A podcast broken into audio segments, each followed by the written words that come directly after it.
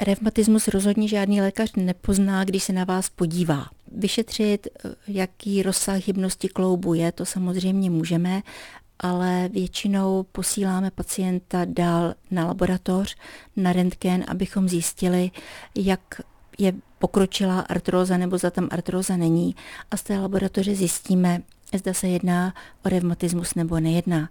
Ten revmatismus je takový jakoby úvozovkách zákeřný i tím, že některý je takzvaně seronegativní.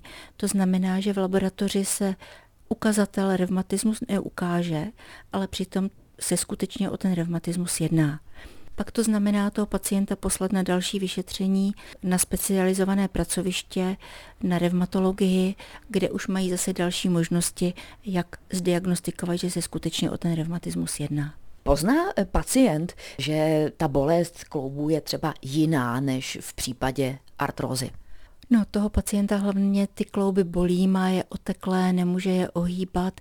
Většinou ten reumatismus se jako první projevuje na drobných kloubech rukou, kdy ty klouby jsou oteklé, zarudlé, bolestivé. Ráno se probudí s tím, že nezatne pěst.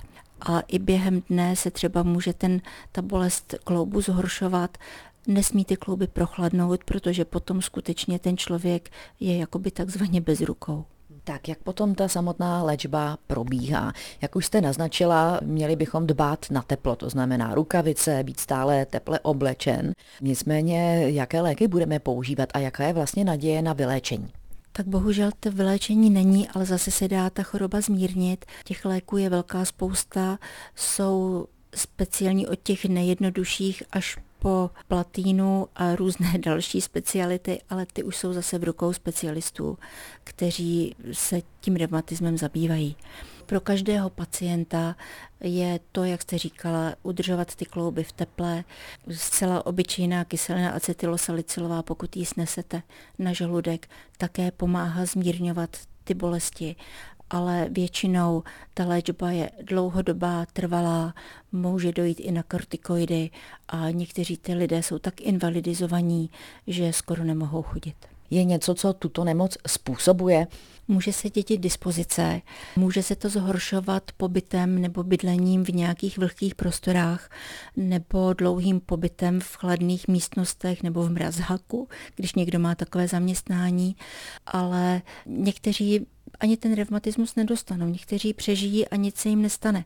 A někteří, kteří žijí v teple, v suchu, tak najednou se u nich ten revmatismus objeví.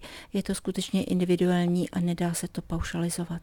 Takže při vážném prochladnutí, který hrozí nejen chřipka, angína, zápal plic, ale také revmatismus. Je to tak, takže vždy, když prostydnete, okamžitě se snažte co nejvíce prohřát, zabalit se do deky nebo vlézt pod tu sprchu nebo do té vany a snažit se důkladně prohřát, aby právě nedošlo k tomu dlouhému prochladnutí organismu, které pak může být spouštěčem čehokoliv.